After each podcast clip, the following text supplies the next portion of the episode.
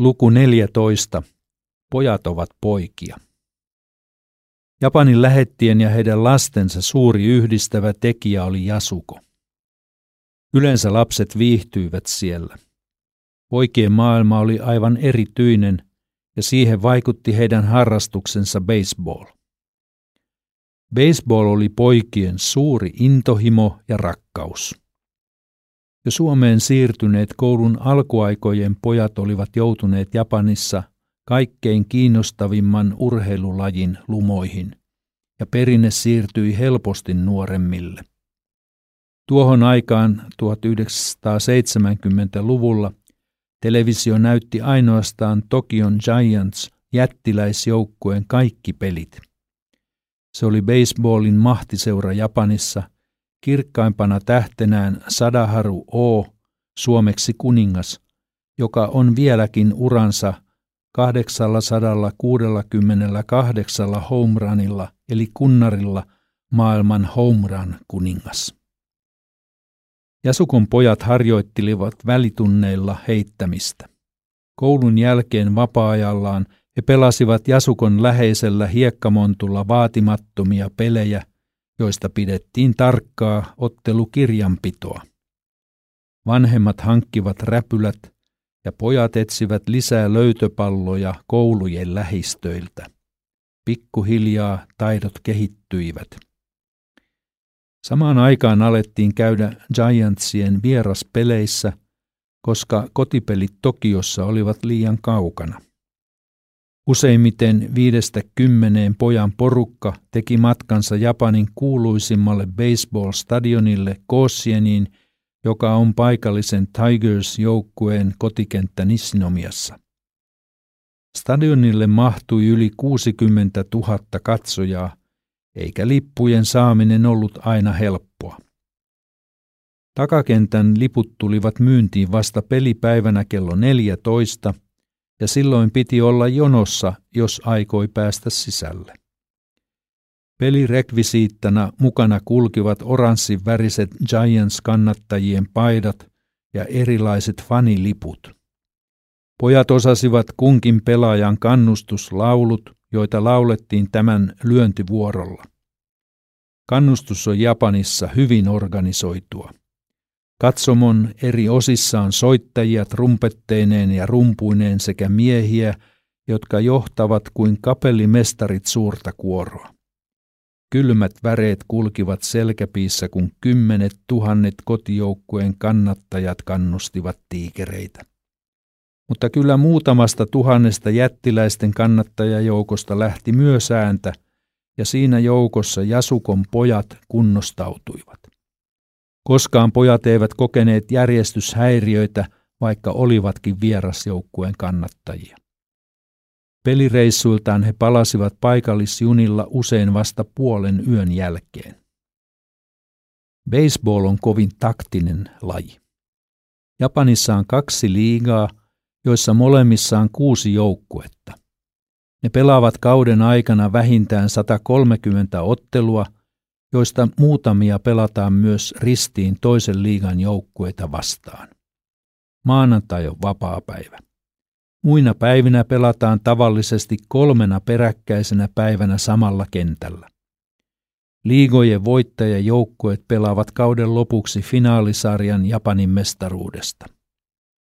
Pelin ymmärtämiseksi on oltava perillä tilastoista ja siitä kutkuttavasta taistelusta – joka käydään erityisesti pitserin syöttäjän ja kätserin siepparin juoniessa lyöjän polttamista. Joukkueiden on pelattava paljon toisiaan vastaan, jotta ne tuntisivat toisensa hyvin ja tietäisivät kunkin pelaajan hyvät ja heikot puolet. Parhaat syöttäjät heittävät jopa 150 kilometriä tunnissa viuhuvia palloja, eikä niihin osuminen ole todellakaan helppoa. Jasukon saama julkisuus ulottui baseballiin asti. Lehtimiehet ihmettelivät, että Suomessa ei pelata baseballia, mutta suomalaista pesäpalloa kyllä. Sitä oppilaat esittelivät medialle.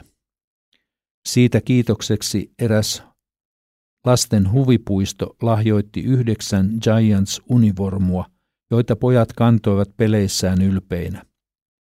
Tosin aika pitkään pelipukuja vain säilytettiin koulun vintillä. Syytä tähän pojat eivät tienneet.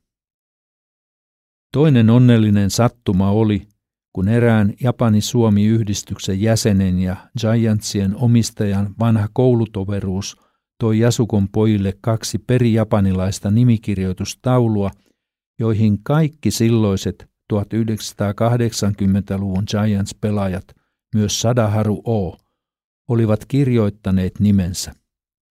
Otsikkona oli Gambare Jasukon Giants, tsemppiä Jasukon jättiläiset. Sen suurempia aarteita tuskin saattoivat murrosikäiset pojat saadakaan. Jasukon poikien taidot arvostettiin niin korkealle, että Ootsun kaupungin nuorten sarjoissa pelaava Seta Boys halusi värvätä ulkomaalaiset Tomio Pihkalan, Anssi Rämän ja Jukka Vänskän joukkueeseensa. Voi vain kuvitella paikallisten ylpeyttä, kun heillä jo nuorten tasolla oli ulkomaalaisia hyviä pelaajia joukkuessaan. Pojat pelasivat ainakin vuoden joukkuessa, jonka univormun rintateksti herätti erilaisia ajatuksia suomalaisten vanhempien joukossa. Seta on eräs Ootsun kaupungin osa. Kun palasimme Ootsun jaksolta Suomeen kesällä 1989, vanha jasukokaveri Akira Ropo oli lentokentällä vastassa – ja vei molemmat poikamme baseball-harjoituksiin Riihimäellä. Siitä eteenpäin poikien oli helppo sopeutua Suomeen, kun Japanissa alkanut harrastus jatkui kotimaassakin. Akira oli perustanut Riihimäelle oman joukkueen piraajat, jonka kantavia voimia kotimaahan palanneet Jasukon pojat olivat. Pirajat voitti kerran Suomen mestaruuden, mikä oli tietysti hieno saavutus. Nuorten alle 18-vuotiaiden sarjassa pelasi Mets, joka oli Pirajoiden nuorisojoukkue.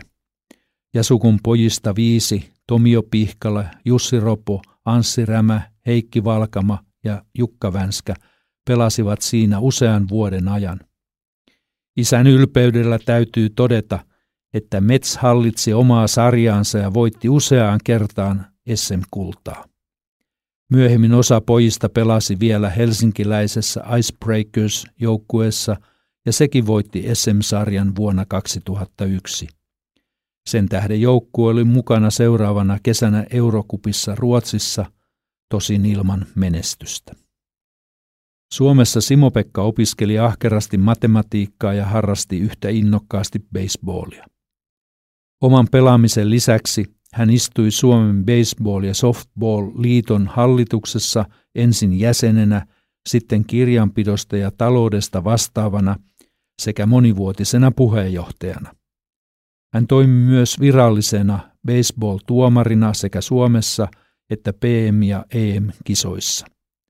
Atenan olympialaisten aikaan 2004 Simo-Pekka oli mukana TV-kommentaattorina suomalaisille katsojille.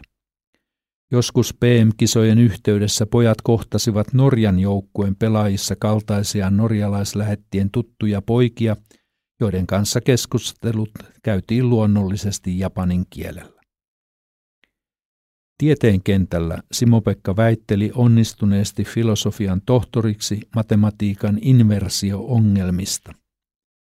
Viimeisen kimmokkeen tähän saavutukseen antoi hänen vaimonsa Saara, joka patisteli että Simopekan oli saatava väitöskirja valmiiksi ennen heidän esikoisensa syntymää.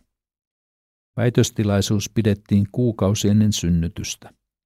Me vanhemmat olimme silloin Japanissa, emmekä päässeet mukaan juhlaan. Simo-Pekka korjasi tämän puutteen vuonna 2009, kun hän järjesti oman dosenttiluentonsa samaan päivään – jolloin olimme palaamassa Japaniin Suomessa viettämämme kesäloman jälkeen. Rahasimme matkalaukut bussista Kumpulan matematiikan laitokselle, missä kuuntelimme luennon ymmärtämättä siitä juuri mitään. Kaipa se oli professori kuulijoille selvempää tekstiä, koska Simo-Pekka sai dosenttuurin luentonsa perusteella. Luennon päätyttyä Simo-Pekka vei meidät lentokentälle, mistä lensimme Oosakaan viimeistä Japanin vuottamme varten. Kuuntelit Kustannus Oy Uudentien julkaisemaa Japani yllättää yhä uudelleen kirjaa. Lukijana Seppo Vänskä.